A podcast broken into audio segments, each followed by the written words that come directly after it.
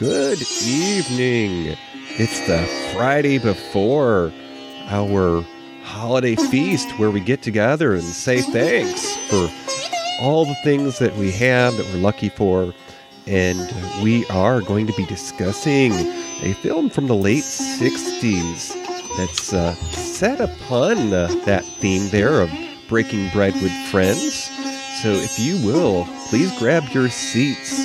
The show is about to begin.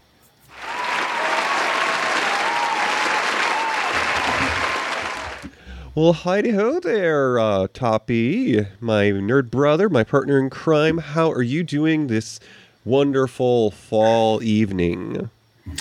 Uh, over the river and through the woods, I'm just fine, uh, fine and dandy. By the way, no sign of uh, snow here today. It was in the uh, mid 50s. If it may have even been in the 60s today. You know, I think it's kind of like when somebody washes their car, it's just bound to rain right after. I'm uh, in a, an older home, and uh, well, we've already gone about putting that winter plastic on the window, so of course it was going to get warmer out. so it's uh, going to be a holiday just around the corner here, and uh, you know this year we we're not able to break bread together in person, but I've got plenty of uh, fond memories of this time of year to to help us get through. And uh, you know, I'm reminded of one year when uh, Mama Star Sage she went to get the turkey ready and uh, Mama never got the fresh turkeys. You know, we weren't fancy. It was always the frozen one. She'd leave it in the sink to, to thaw. And, uh, well, that year we found out the bird was um, bad when it got unthawed. So we had the chicken in a bucket that year. And, uh, you know, it, it was just uh, a memory that I'll carry on forever. Because uh, we must have gotten the last of the batch from the restaurant that day because it was super salty and it put us off going there for a while. oh boy, yeah, that stuff. Uh, there's just some things in the fast food, and e- even frozen dinners have this just maniacal amount of salt. And uh, holy Jesus, like that DiGiorno pizza. Good God, you might as well just order a a thing of Morton salt and eat that. Jeepers. now, in Pickle Hollow Toppy, are you folks one to have the bird on the plate, or are you guys uh, the the piggy with the apple? Oh, it, it's the bird. It's Oh. always the bird. Yeah, very, very, very traditional. The most uh, we don't do anything terribly different. Um, the the the the only two really really personal dishes we have is is a homemade uh, cranberry sauce Hmm. um, that's that's ground um, through a grinder. The, the the berries are put through the grinder hmm along with apples, sugar, and oranges. Oh, do you do the, And- do you do the zest on it? Yeah. yeah. Oh, yum. So it's very good. And the other personal dish is it's uh, these uh, sweet potato croquettes, Oh, um, where you uh, mash the sweet potatoes, you get a mound of it, you poke in a marshmallow, and then you roll it in cornflake crumbs Hmm. and uh, heat them up. Oh. um, and uh, not one year has that dreadful green bean casserole uh, ever shown its face here. You know, if there weren't a pandemic on, I think I'd be making your my way over to your neck of the woods.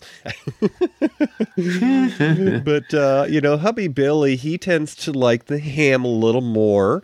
Um, although we we he did have the uh, the fortune of having uh, family members in the grocery business, and uh, just as you were saying, uh, there are some dishes that have been passed down. Most uh, you know, uh, prominently the most favorite one is this dish that's basically smoked oysters, and Oh yeah. it's in a, uh, a a loaf pan, so like you'd make bread, but it's simply nothing more than oysters and lots of cracker crumbs with butter. Mm-hmm. I can't feel my arm, y'all. Some people put oysters right in the stuffing. Ah. Well, speaking of uh, oysters in the stuffing, turkey in the straw, maybe uh, we've got a showgirl that's hanging out around here. I'm hoping that she's not sipping the wild turkey again. How'd you know? I feel great. I'm Oh, sure boy. you do. Hey, uh, could you tot on down to the stairs for us, Missy? And, um, you know, put on those feathers, do your turkey dance. We're going to get the show going. Okie doke. Poor Arlo seems to always be in the wrong place at the wrong time. While away at college, he's kicked out of a diner for disturbing peace, that naughty boy. Once back home, he's invited to an old school friend's new home, an old church, for Thanksgiving dinner. Then he's arrested for taking out the trash. Wrong place, wrong time. So grab a tie dye out of the closet and some rose colored glasses. Join us and feast upon nostalgia. It's time for Alice's restaurant. Get it, boys! What do you get when you take a dash of the silver screen? A pinch of golden oldies and a smidgen of streaming. It's time for Matinee Minutia with your hosts DJ and Tommy.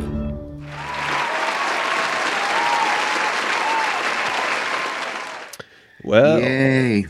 yeah. And if anybody thought tonight we were going to talk about uh, the movie that inspired uh, Alice on TV, uh, the restaurant with uh, Belle and Alice, and Kiss my whoever- grits.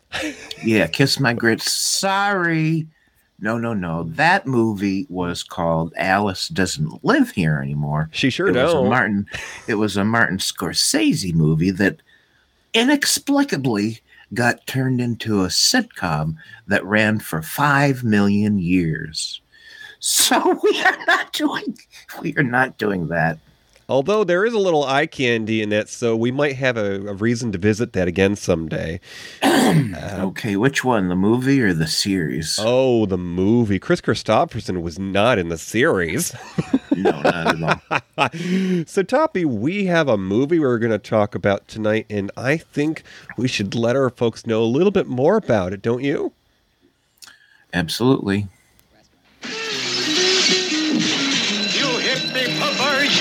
What's that funny smell? What funny smell?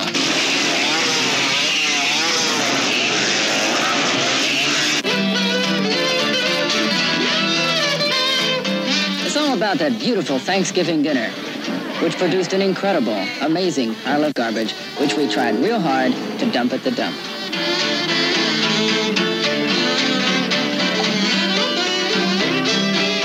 And which we ended up dumping off the side of a road, where we were caught red-handed by some local citizens and eventually confronted by none other than Officer Obie himself. Kid, we found your name on an envelope at the bottom of a half a ton of garbage. Just want to know if you had any information about it. Well, yes, sir, Officer Obie. I cannot tell a lie. I put that envelope under that garbage. You're both under arrest. It's about the subsequent full-scale police investigation, complete with five police officers, three police cars, one police dog, and 27 8x10 colored glossy photographs with a paragraph on the back of each one used as evidence at the subsequent trial, which resulted in my conviction. A black mark on my record, which eventually led me to my problems with the draft.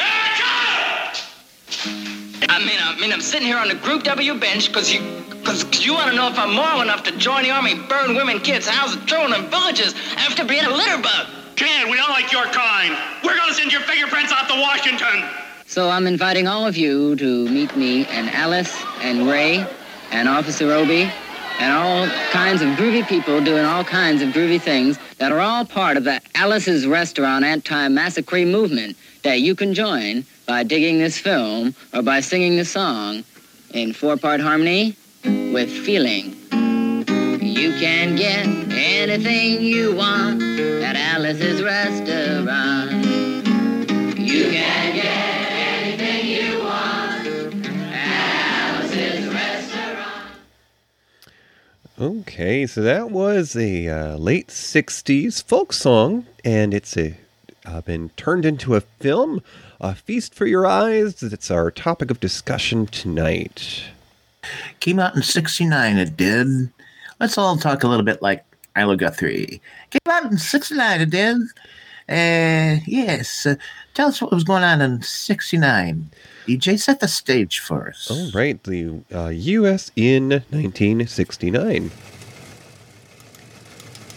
In 1969, Elvis Presley, the king of rock and roll, he recorded his first rock album in more than five years.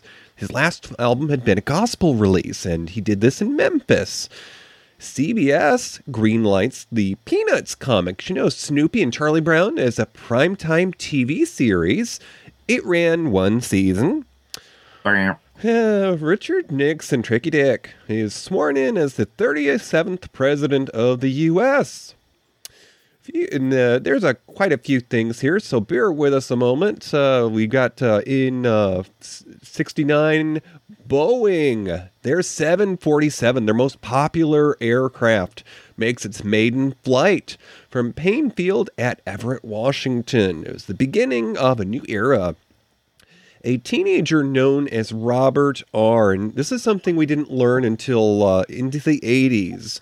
Uh, Robert R. died in St. Louis, Missouri, battling a medical condition. Now, in 84, he was identified as the first confirmed case of HIV/AIDS in North America, and that happened way back in the 60s in uh let's see. So in uh in 69 shirley chisholm she appeared before congress to speak about prejudices facing women in the workforce and the need for equal rights for women and she was one of the first african american women elected to congress.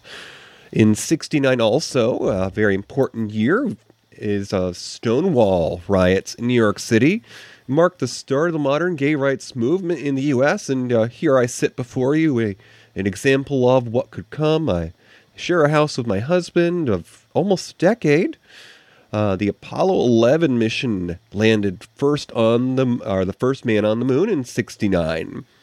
Also in 69, well, it's a, a music uh, history here. The Woodstock Music Festival is held over three days has 32 music acts. In August that year, that summer, right when Alice's Restaurant was released, uh, Woodstock was happening in upstate New York, and there is audience of attendees of 400,000 who we're learning today. We went back and checked the evidence, and that's how many were there. The first automatic teller ATM machine in the United States was installed in the town of Rockville Centre in good old New York. And uh, Well, I, I, I, that really startles me. I wonder if there were anything like the machines we have today. hmm, I I'm sure it probably didn't have cameras yet. No. and just a handful of other things to round out 1969. Bet you didn't know the Brady Bunch premiered on ABC in 69 in that fall. Well, they were a groovy family. Yeah, and uh, the the mega low marts, the Walmarts, the uh, the vests that are blue, they incorporated officially as Walmart stores incorporated in 1969 over there in Arkansas, and uh, Sesame Street first came on to television in '69, and then the last event uh, marking the beginning of a new era of fashion, the first Gap store opened in San Francisco in 69. Whoa, fall into that gap, man. By the way, pretty sure uh, I, I I doubt I saw the premiere of Sesame Street, uh, but I would have been watching it very, very, very soon after.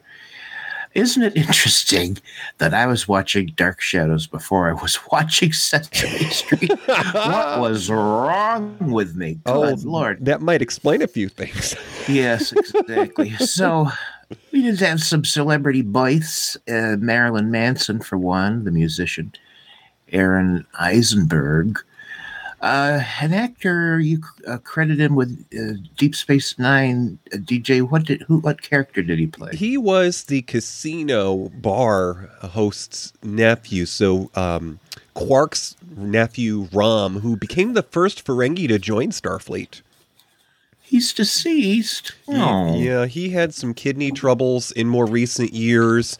Had a transplant, and I believe it was last year we lost him uh, in Okay. his in his early fifties with a family at home. Hmm. So also that year, twas born Jason Bateman. We're all sorry about that. Uh, Bo, I'm sorry. Uh, Beau Biden, son of U.S. President elect, and um, we all know Beau Biden is deceased. Actress Jennifer Aniston, Chaz Bo- Bono, son of uh, Cher and Sonny. Um, Connor Trinneer, an actor uh, from another Star Trek show, Star Trek Enterprise. What character did he play? He was the uh, the chief engineer, Trip Tucker, Charles Trip Tucker the third. Oh, I liked him. Uh, Mariah Carey, singer, was born in '69. So was Kim Fields, an actress. She was in The Facts of Life. Tootie. Jennifer Jennifer Lopez, uh, actress and singer. Christian Slater, actor. Uh, Donnie Wahlberg, a singer and actor. Matthew Perry, another actor. Jack Black, uh, actor, and Nancy Kerrigan, uh, the famous year, well, skater who was in the Olympics and got her knees batted in. I'm sorry, that was a terrible thing to say. Anyways, uh, she she uh, skated her way into Olympic history.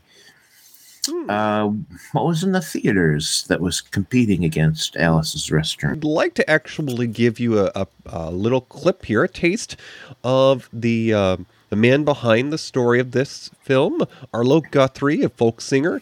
And this is a brief moment with Tom Brokaw about 10 years ago. He's speaking about his thoughts on Vietnam. What did you think about Vietnam?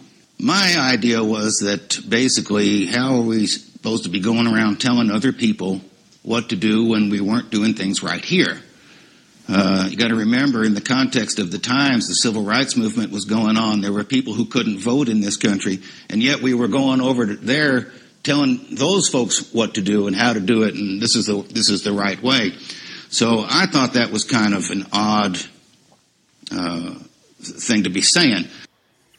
Okay, so in 1969, because Alice's Restaurant was a film, now um, it actually was kind of a, an art house film. It wasn't a, a uh, a wide you know release in theaters. It was number 21 in the box office. It only brought in six million. But um, do you get your mind into the time frame of 1969?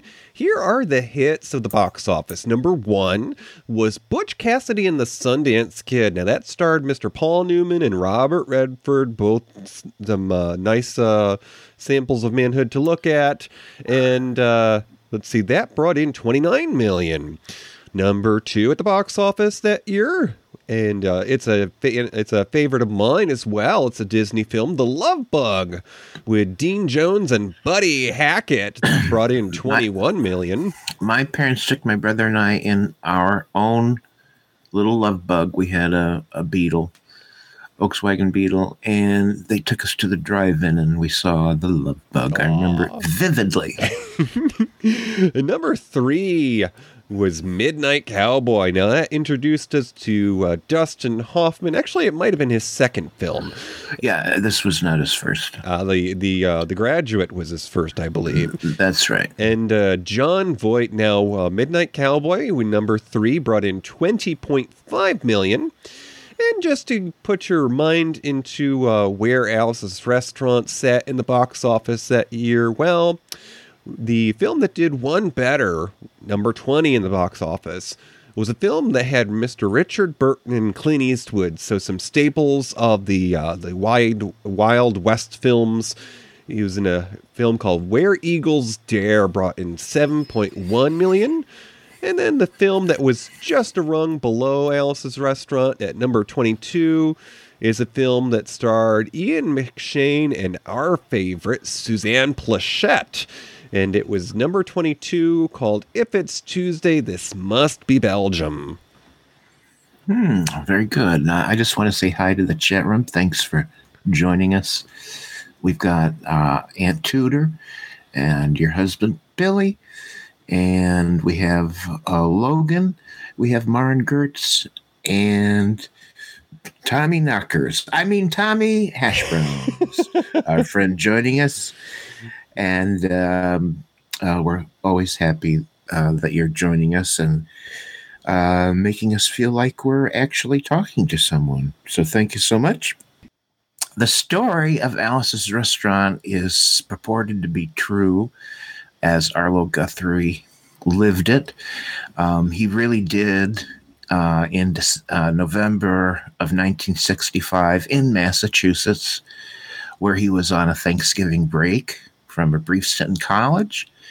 And he and his friend, Richard Robbins, really were arrested for illegally dumping garbage on private property. And uh, the garbage came from the home of his friends, Ray and Alice Brock. Um, he wanted to do them a favor and remove, you know, like a month's worth of trash from the place, take it to the dump. But the local landfill was closed because it was Thanksgiving. And uh, they just found a place uh, at the side of the road down a ravine where they saw other garbage dumped and figured, let's dump our garbage here. They were caught and they were arrested and they they did have to appear in a court and uh, they were fined a nominal fee and told that they had to pick up the garbage and then take care of it in a proper way. So all that part is true. Um, um, like many artists you know um, who was who were writing songs at that time they used experiences in their real life uh, as inspiration, and Arlo Guthrie did too. And uh, he really did have a friend, um, Alice Brock, who had a restaurant and um, incorporated her into the story. Uh, but most of the movie and the things that happen in the movie are complete inventions from the mind of Arthur Penn, who created and directed the movie. And Arthur Penn was a resident of Massachusetts where this movie takes place. And he loved the song. And because the song told a story, he wanted to make a movie out of that story. And he didn't have to try very hard at all to get Arlo Guthrie to be in it and portray himself. We'll we'll talk just a, little bit about Arthur Penn. He, like he directed the movie, and, and really is the the person responsible in every way for bringing it to the screen. He simply heard the song and loved it, and he was also a resident of the same area um, where uh, Alice's restaurant was. So he just became enamored with it and wanted to make a movie. And he did want it to be socially relevant. And uh, henceforth, the anti drug message in the movie, the anti war message in the movie, intermixed with the funny story of dumping the garbage and being arrested. Uh, but other works um, Arthur Penn is known for uh, just before he did Alice's Restaurant, he did Bonnie and Clyde in 1967.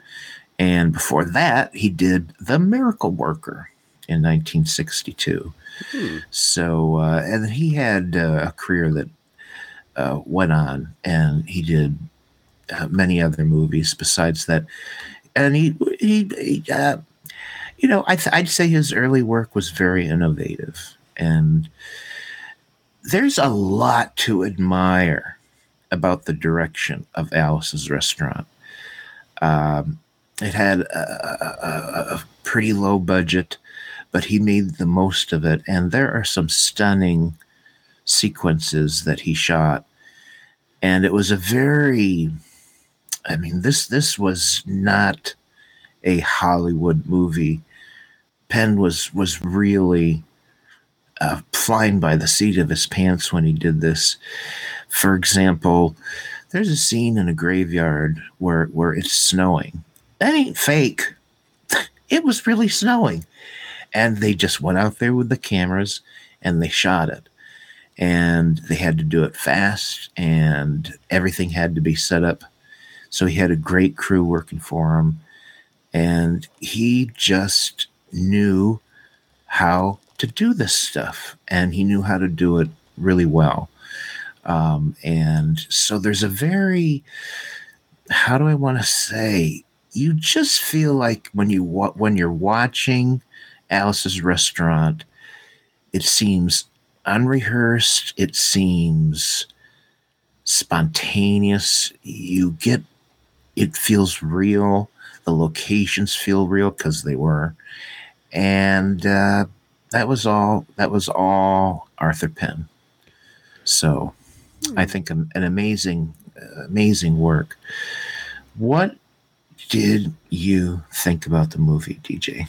Well, um, you know, this is where we're going to tell you about parts of the movie that made an impression on us, things that you take away from your experience. And uh, an important aside I want to share with our listeners is, uh, you know, there's a, handful of you here in the chat room as we're doing our live show here. Uh, of course, you can see the video on YouTube, but uh, if you're listening to this as a podcast, there are some perks to following us on social media. Now, if you're on Facebook, look for our Facebook group, Matinee Minutia.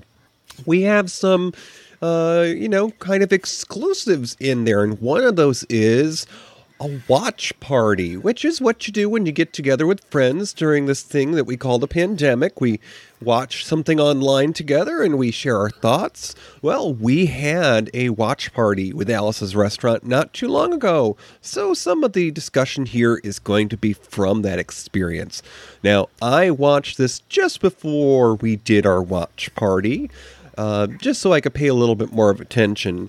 And I certainly felt that that second viewing was kind of important because uh, this is, you know, an independent film and kind of an art house film.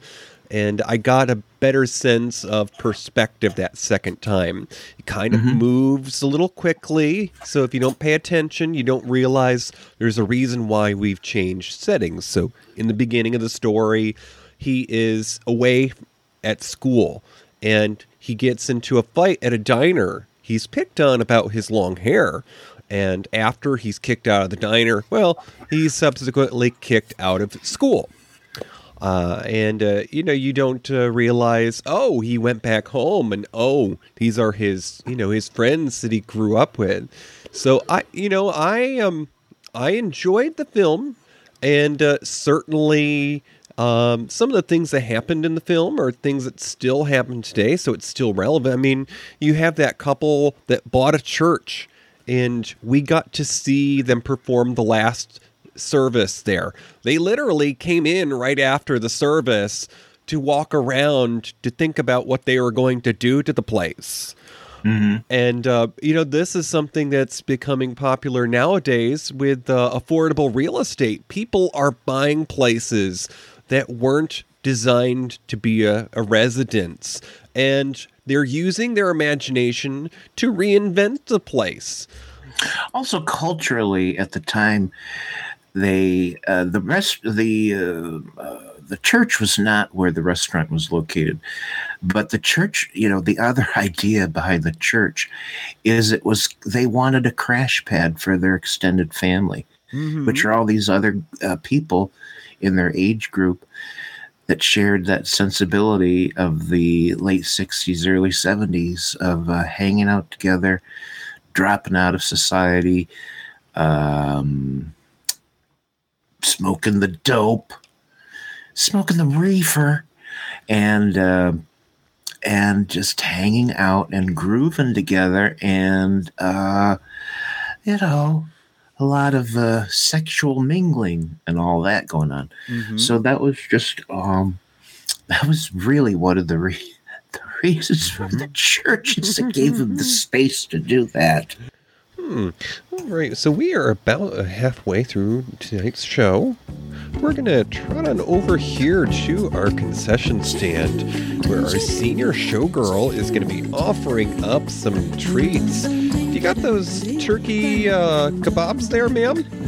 No, but I got these candy dots that are laced with LSD. Ooh, what a trip. Alrighty, folks. So we're going to uh, entertain you here for a moment. And this is an interview with Arlo Guthrie on television. Um, he is talking to a uh, reporter from a Milwaukee TV station just before a concert appearance. And here he is talking about the uh, story behind Alice's restaurant, as you may have just heard. I was at a show in Oshkosh, Wisconsin, had to be 15 years ago. And people were yelling out requests as they do. And someone said, Alice's restaurant. And you said, Yeah, right. you went a long time without really playing that regularly. Now you're back out with the 50th anniversary. Uh, you're, you're singing it every night. What's that experience been like sharing that with the fans again? Well, you know, uh, Alice came out as a record in '67, uh, and it was really uh, successful. All, all, all across the board. We actually sold more records through the PX, through the military, than we did through the regular record stores. So it was very popular uh, with people across the board, regardless of political, uh, you know, uh, or social or economic factors. But in the mid 70s, by the time the mid 70s had rolled around, the draft was over, the war was winding down, vets were coming home. It was a different time. And so I uh, uh, took it off the set list because it was just so long. It was, you know, basically 20 minutes. And then people complained, and they'd come to the show and they'd say, "He didn't sing Alice Rest. I want my money back." And so we'd say, "Okay, give him his money back. Don't come back." And uh, that was the remedy. That was the Right. remedy. But you know, after a while, I realized that we could, even though we couldn't do it every night, uh, it didn't mean that we couldn't do it all together at some point. So every 10 years, we do about a two year tour, uh, which is the next decade. And uh, so here we are at the 50th, which is the big one. And uh, I started writing this in 1965 in November. And here we are uh, 50 years later, just about to the day. And it'll be out on the road with us for a while. And everybody that uh, I asked not to come back is going to come back. They'll be happy this time. and uh, it'll be a lot of fun. You know, I think this genre of music, more than any other, it's a it's a generational thing. You pass things down. Your father to you. I know Abe's toured with you for many years. Your daughter's is she out on tour with you? Yeah, this time? she is. You know, My so- daughter, Sarah Lee. So eh, I just wonder, is that a reason for you to still be out here to be able to continue to share that with them? I think the reason I'm out here is because I remember making a conscious decision when I was 18 that I was not going to know how to do anything else. Because my mom had said, you know, Arlo, if you want to be a singer, that's fine, but audiences can be fickle. You ought to know how to do something else. And I remember thinking, if I follow her advice, if it ever gets tough, I'll do something else. But if I don't know how to do anything else, I'll stick with this. And so I went against her wishes, and I burned every bridge to everything I could possibly do otherwise, except maybe be a bartender or something. And and I'm still doing it. And the times did get tough at times, you know, like every, like in everybody's life. It goes up, it goes down, and we've got through it. Uh, basically, because I think we just decided not, or I decided not to do anything else. And we are back. Yeah, and you know, um, I, I was thinking about what you said about the the real life Alice and how she got um, kind of um, disenchanted about running the restaurant after the song came out. Um, I was I felt that the character in the film she was conflicted, only in the sense that it told part of the story. She was somebody who was going through life and trying to experience the best of the times free love, peace, you know, uh, gathering with your friends, but at the same time, somebody's got to pay the bills. So what does she do? She opens a restaurant and it turns out she's a pretty decent cook. I mean, she's turned out some pretty tasty looking cakes. And as the song says, you can get anything you want at Alice's restaurant. I mean, the um, the local, I think, radio station started to try to describe some of the things on the menu, and of course, uh, it wasn't American fare, so they had some trouble with some of the foreign sounding things. Mm-hmm. but you know, Alice was trying to live through the times, but at the same time be responsible. So somebody from that period might have called her a sellout because she had to. Uh, you know, she had to work for the man, and that man was herself.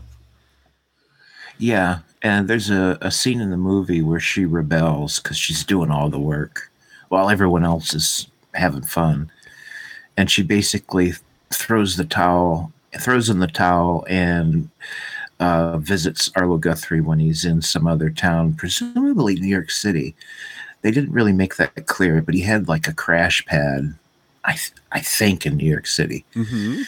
Um, and she just goes there and, and stays with Arlo Guthrie for a while because she's just so sick of her husband.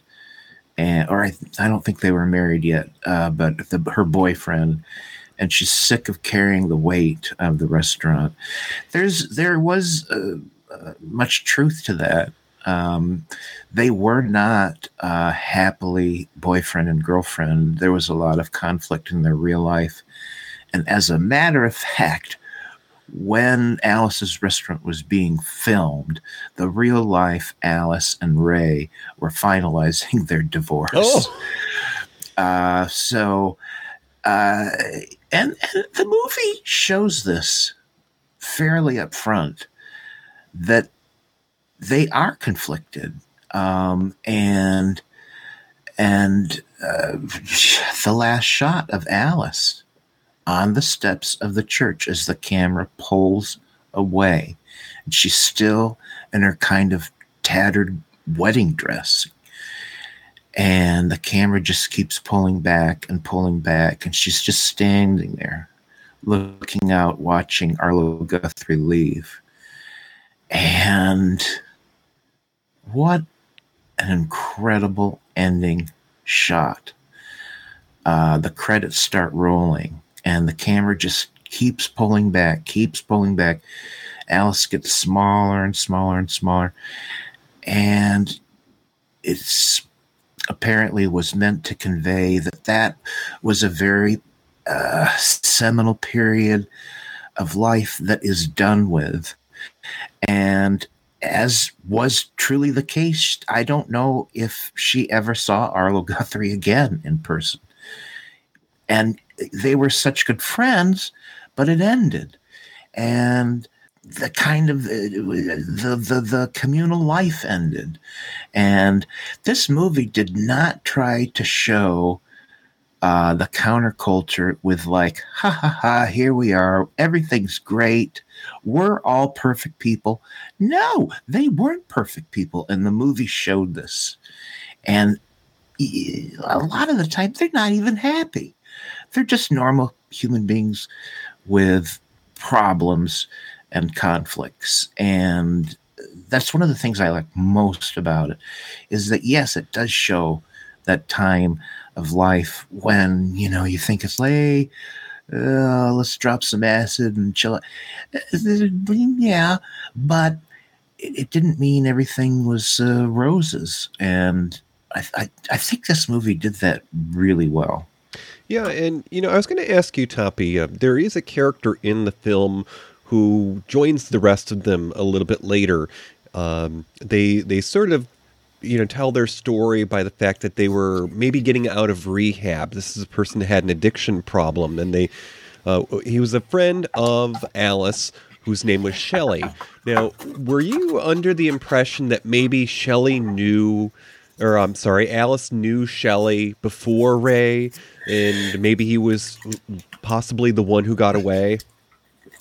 Well, I, I'm not sure if, uh, but they did have an affair apparently. Mhm. Uh, Alice had an affair with Shelley, um, and they had a thing. Yeah. And certainly, what we see, really, the only thing we see is Shelley's jealousy. hmm We see that um, that's very plainly shown. He's very jealous of Ray and the relationship he has with Alice. and you know, I always wondered the the the anti-drug message almost seemed like you know, we can't do a movie that glorifies drug, or almost like Arthur Penn may have been afraid to. And it almost seemed like, mm, I, I just can't do this movie without having this message that drugs are bad. I'm not sure, but uh, they they're clearly shown smoking reefer throughout the movie, and uh, uh, Shelley is is clearly on something like heroin hmm uh, from what I see, and and that's the that's the drugs are bad message. It's reserved for heroin, um, and I, I don't you know I I'm curious about. I'm curious about its inclusion in the movie. Like, did did they feel like they had to? Did producers pressure them? I don't know. Hmm. But yeah, the the ending scene of the film, if you get to to watch Alice's Restaurant, it's uh, it's available practically public domain at this point. But um, you know, Alice is left standing outside of the church, which of course is now her home because they've moved in and they've uh, started uh, putting their own uh, you know comforts into the place. But uh, the the bride is quite literally sta- left standing at the altar because even though she and her uh, longtime common law husband Ray have now gotten legally hitched, she's standing outside the church at the end of the film because Arlo has left with his girlfriend, and that was another one of those moments. There was an awkward silence because Arlo was there with his lady, and just something is not right between Ray and Alice, and they sort of quietly slip away. Yeah, they're clearly they're they're like ready to go. They're not they're they're not uh what would be a great hippie word for they weren't I can't think of one. So anyways, they weren't jiving with the action man. They weren't so they they wanted yeah, they There wanted were- to get they wanted to get out of there. There were bad vibes. Yeah, there you go. So, and uh, so we are coming up on the, the folks that made this possible, the people that were in the cast, Toppy. Uh, tell us a little about the star, if you will. All right. Uh, yeah, this is where we're doing the deep dive. There's a hell of a lot to say about Arlo Guthrie, but before we talk about him, uh, we got to talk about his dad, Woody Guthrie. Woody Guthrie. And he was born in 1912, and he was uh, a very, very famous American singer uh, and songwriter. And he's considered to be like one of the biggest guys in American Western folk music. And uh, he uh, was in Oklahoma when we had a little something that we called the Dust Bowl, which uh, happened when Oklahoma farmers were subsidized by the government to plow, plow, plow, plant, plant, plant, and ditch their old horses for modern tractors. And by God, they cut down everything on their property to make room for the fields, and they plowed the hell out of the earth. And then they had a drought. And all of that soil blew away. And this caused a mass exodus from Oklahoma because they were literally starving to death. And they went they because they were farmers, they went to another big farmland, which was California, where they were put into little huts and then they starved there. So not a pretty time for America. and it was that was his formative experience as uh, just a human being. He left his family in Oklahoma to just go and try to make a living. But he took his guitar along with him, and through it all, he was writing uh, folk music. He was singing songs about his experience, um, and uh, he wrote hundreds of country folk children's songs and many improvised works. So we're talking, he was a, a major creative force who recorded this really horrible time in America's history. So he had some kids, they were all musical. Arlo Guthrie was one of them. And by the time he was a kid or a teenager, and his formative experience was Vietnam and the counterculture that had developed in that era, uh, which was uh, pretty much uh, we're going to grow our hair real long. We're not going to do what our parents say, and we're going to protest the Vietnam War. And uh, just like his dad, Guthrie wrote music about this time in American history. So, um, his uh, most famous song. Oh, by the way, his father's most famous song was a little something you might have heard of. It was called This Land Is Your Land. And uh, Woody Guthrie said he wrote that in response to the horrible overplaying of Irvin, Irvin Berlin's God Bless America. And those two songs couldn't be more different in their message um, because of of Woody's experience in suffering through the Dust Bowl. Uh, all he saw were people starving, and the American government didn't do too much about it. So, anyways, back to Arlo. His best known work is Alice's Restaurant. It was his very first song. So this is one of those careers where his most famous work was his very first work, and he always had to live up to it. Um, and consequently, he decided at some point, I I ain't gonna be singing Alice's. I ain't gonna be singing Alice's Restaurant no more. I'll do it once every ten years, and that's it. that's what he did for quite a while, because he had other things he wanted to sing, but everybody wanted to hear Alice's Restaurant. His other big song was a cover of Steve Goodman's City of New Orleans. And um, uh, that's that's really a, a beautiful song too, and that that really made it big on the radio. Mm-hmm. And the rest um, basically show sentiments of the time uh, from the counterculture that was going on that Guthrie was part of, where you know they were against the war.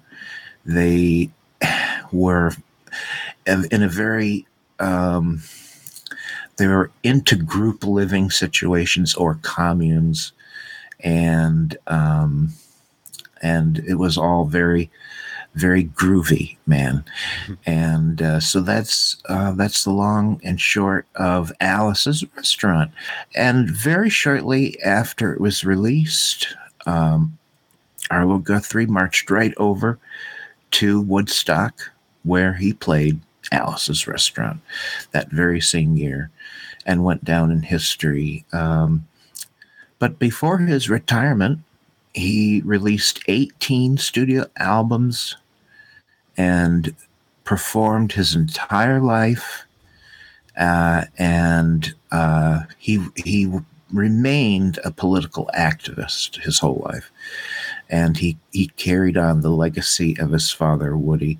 In 1992, Arlo Guthrie was awarded the Peace Abbey Courage of Conscious, Conscience Award.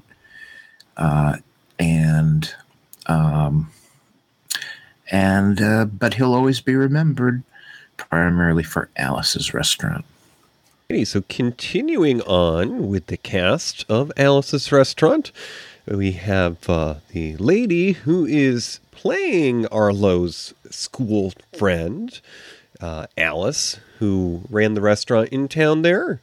And uh, she was played by Patricia Quinn. And uh, Miss Patricia Quinn is a Pennsylvania born actress. And uh, she got her start in guest appearances on the Richard Chamberlain 60s TV series, Dr. Kildare. Well, Quinn was briefly romantically linked with Marlon Brando in the 70s, so just after the Wasn't film. everybody? Uh, he knew the best restaurants, I hear. Uh, Alice's Restaurant was her first leading role in a film. Now, in 71, she starred in Zachariah. It was a Western with future Miami Vice star Don Johnson. And she also did a Western with Gregory Peck called Shootout. He'll shoot your eye out. No, it's not the same one. Uh, In the 70s, she had a series of guest appearances on such TV shows as Banacek, and uh, of course, fan favorite The Waltons and McCloud. McCloud. Uh, and her most recent film was starring opposite 80s t- uh, film star uh, who once got to be the uh, Dark Knight there, Mr. Michael Keaton. This was a film called Clean and Sober, and in 88, she was uh, the film's leading uh, love interest. Very good. That's Patricia Quinn playing uh, who played Alice. Now, the real life Alice. This, you know, this happens. You know, you you think you write a song about someone and and you think everything's groovy, man, but it turned out Alice is just did not like the song.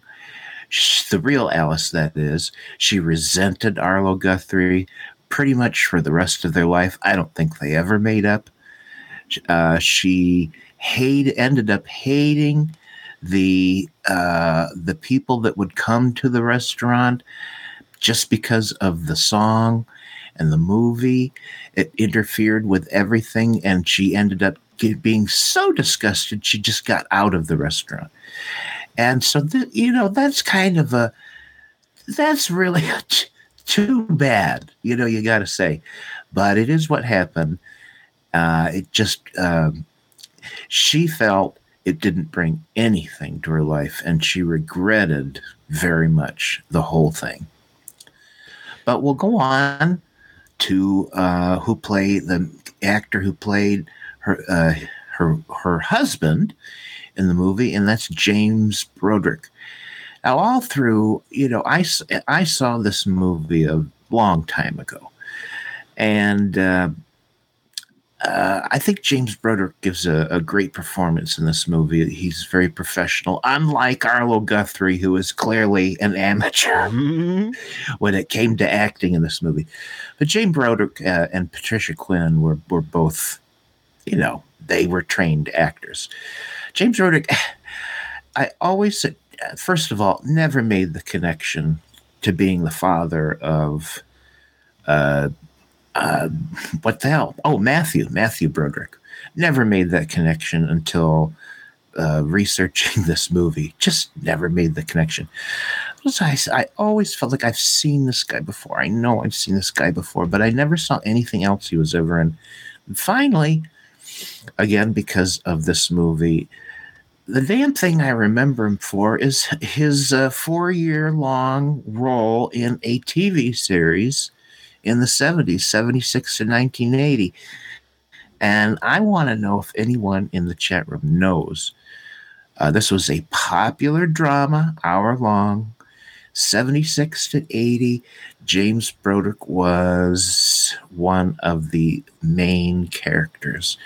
And I just, uh, you guys think about it in the chat room. I'll reveal it at the end of the shoe if uh, DJ reminds me. so, uh, so get to, get to thinking there in the chat room. Uh, uh, but also, uh, he he was uh, mostly a theatrical actor. He started appearing in television shows in the fifties, and uh, he would have been seen in something called Brenner, a 1950s CBS series about a senior police officer and his rookie son. I wonder if he played the rookie son He had to have because he would have been very young. In uh, the uh, and then uh, his other big role is in the mystery. Oh, that Tommy. Did he that give his? Tommy Hash Brown's got it right away. Oh, Yeah, he was indeed the father in Family. oh well, the right answer gets a round of applause. There you go.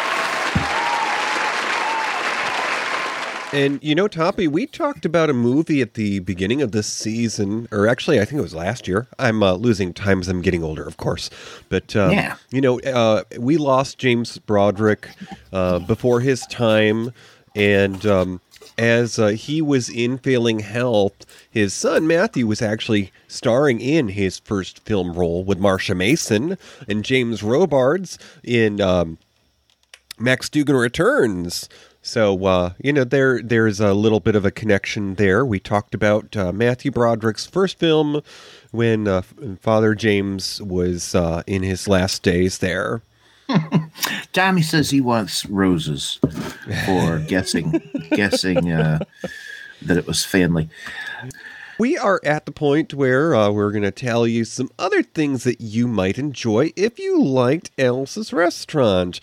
And I will go first on that. Now, of course, Alice's Restaurant is set in the time frame of Thanksgiving, uh, a holiday here in the North Americas where we uh, are thankful we uh, have gotten through another harvest season and uh, we're getting ready for the winter. Well, means something different here in 2020, but it's still important that we remind our loved ones that we can get through things together.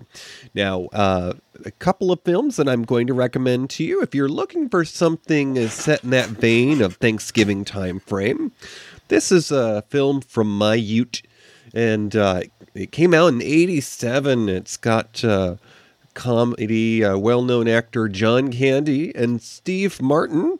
It takes place at Thanksgiving time. It's planes, trains, and automobiles. It's uh, a bittersweet film as you get into it. Um, John Candy is a traveling salesman, and uh, he's been through a hardship when he comes into contact with Steve Martin. And uh, another film that I would recommend, uh, I'm not even sure it got put onto DVD, but it stars Married with Children's Ed O'Neill, who, of course, is more recent years in, um, oh, it's a, a long running uh, sitcom about families. I'm forgetting the name right now. But in 91, he did a film called Dutch. Kind of like the uh, the Mary Jane that's uh, smoked a lot in scenes of this movie, but uh, in Dutch, Ed O'Neill's character is a uh, a working class man, meaning that he has worked hard for his money, and uh, his girlfriend has a boy in school, and uh, it's um, kind of a, a reform school or a um, a prep school, if you will. So the kid is, uh, you know, uh, sort of born with a silver spoon in his mouth. Well, the new boyfriend, played by Ed O'Neill, gets to pick up the spoiled little brat at his prep school, and the little brat is not having the new boyfriend. So they spend some quality time because, uh, well, one of them loses their wallet and they might have to hitchhike. and it happens at Thanksgiving because they're going home for dinner with mom, and it's called Dutch from 1991. Excellent. Uh, your husband Billy just mentioned a movie that uh, uh, for him uh, is uh, reminiscent of of this era. He said uh, Harold and Maude, and you and I have both mentioned Harold and Maude as a movie we want to do here on this little shoe. It's one of my absolute all-time favorite movies ever ever, ever. I also want to thank um, Maren Gertz for just giving us uh, so many interesting insights tonight in the chat room. Thank you, Maren. Um, uh, I, I want to just back up a minute because there are just a couple things that I really wanted to get in about the movie that I think are super interesting. Um, very briefly, uh, there were other characters in the movie that played themselves, and you wouldn't know it unless you read about it. What? Believe it or not, the sheriff in the damn movie is the real sheriff that arrested Arlo Guthrie. He played himself, which is kind of unbel- unbelievable because he sort of is made a buffoon in the movie to some extent. And he, people asked him about that. Why would you allow yourself to be in this movie and to be made kind of a jackass? And he's his, he's famous for saying, "Well, I thought if anyone's going to make a jackass out of me, it might as well be me." so, uh, but that was the real sheriff playing himself. The other character that played himself is the the judge. In real life, he was the judge that presided over the case, and he really was blind because there's a scene of him leaving the courtroom with his guide dog. Uh, but so that's interesting. Also, Martin Gertz mentioned uh, many cameos, uh, Pete Seeger being one of the main ones. Uh, and also, there's some, oh, yes, Tommy Hash Browns. M. Emmet Walsh makes his film debut in this movie in a small role, but by God, you can't mistake him. That's him. Um, and uh, there's a couple of others. There's a woman that sings a song in the graveyard. That's I can't remember her name, but she she was a, a country folk singer at the time. Oh, um, well, the, the Uh, the song itself was written by Joni Mitchell. Yeah, she wrote the song, but that wasn't Joni Mitchell in the movie. Right. But it was a real life. Yeah. Um, I'm just trying to th- think. I'm trying to think. Pete Seeger, GGG, there were others. Uh, there were lots of um, cameos, I guess you would say. Oh, Alice herself had a cameo in the movie. Hmm. Um, so, anyways, I wanted to get that in because I just, you just never, I, I, I found it hard to believe that that's the damn, that's the damn real sheriff right there. anyways, uh, I'm going to recommend uh, because uh, it's another example of uh, of that era and that counterculture, and it's a super important movie of its day. It was also made the very same year, uh, 1969, Easy Rider, and that was uh, a, a road movie uh, that was independently made, and it was written by Peter Fonda, uh, Dennis Hopper, and Terry Southern. And Fonda produced it. Hopper directed it. Uh, landmark counterculture film made on four hundred thousand dollars, and it grossed sixty million worldwide. It changed movie making forever. Easy Rider historically fascinating movie and another look at that time. And uh, oh it has a horrible ending. Anyways uh, horrible by horrible i mean it ain't happy. Um so that's my recommendation easy rider Alrighty.